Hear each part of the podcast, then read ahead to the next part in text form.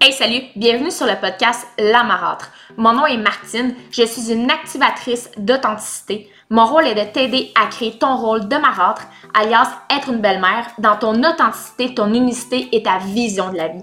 Je suis une passionnée par la coparentalité positive et déterminée à changer la vision de ce rôle dans le monde entier. Ensemble, co-créons ce rôle dans l'amour et l'authenticité. Bon épisode j'espère que vous allez bien. Donc aujourd'hui, j'avais envie de vous parler de l'estime de soi des enfants à l'école. Donc je sais pas comment ça se passe dans vos maisonnées. Est-ce que les enfants ont pleinement estime de soi pour leurs travaux scolaires ou pour leurs examens? En fait, il y a plusieurs études qui prouvent que la majorité des enfants ne sont pas satisfaits parce que les enfants doivent faire de l'anxiété de performance. Donc, en fait, nous, souvent, ce qui se passe, c'est que les enfants ramènent à la maison un 80% et elles considèrent que c'est toujours pas assez. Donc, à ce moment-là, nous, ce qu'on leur demande, c'est est-ce que tu as fait de ton mieux au moment où est-ce que tu as fait ton examen? Et la majorité du temps, elles répondent oui. Donc, si les nous, ce qu'on leur dit, c'est que si tu as fait de ton mieux au moment où est-ce que tu as fait ton examen et que tu sais que tu as assez étudié, il n'y en a pas de problème. Donc, tu as fait de ton mieux. Donc, c'est parfait.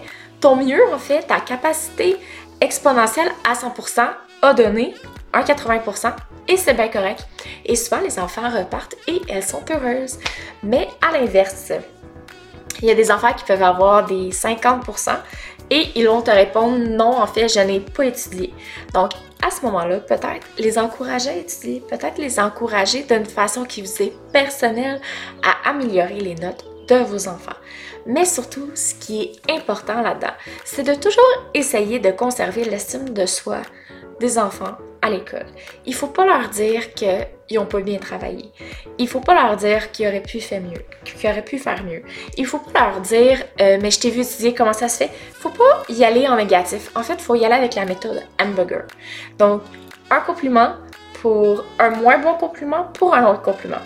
Donc, tu pourrais dire, je sais pas, Jacob, ah, oh, Jacob, je t'ai vraiment envie d'étudier super fort, euh, t'as vraiment eu une bonne note, mais peut-être que peut-être qu'on pourrait vérifier ensemble comment est-ce qu'on pourrait planifier ton prochain examen pour que tu aies une note qui soit aussi bonne que celle que tu as eue là. Tu sais, des fois, c'est juste des structures de phrases qu'on peut faire avec les enfants, puis on brime pas leur estime de soi parce que c'est super important, euh, dans surtout dans le domaine académique, que les enfants gardent leur estime de soi. Vous à la maison, est-ce que vos enfants vos beaux-enfants ont une estime de soi au niveau des situations académiques et des examens? Donc, vous pouvez en fait me le dire sous la vidéo, me donner vos conseils, vos feedbacks, puis je veux savoir qu'est-ce qui se passe dans vos maisons. Bye!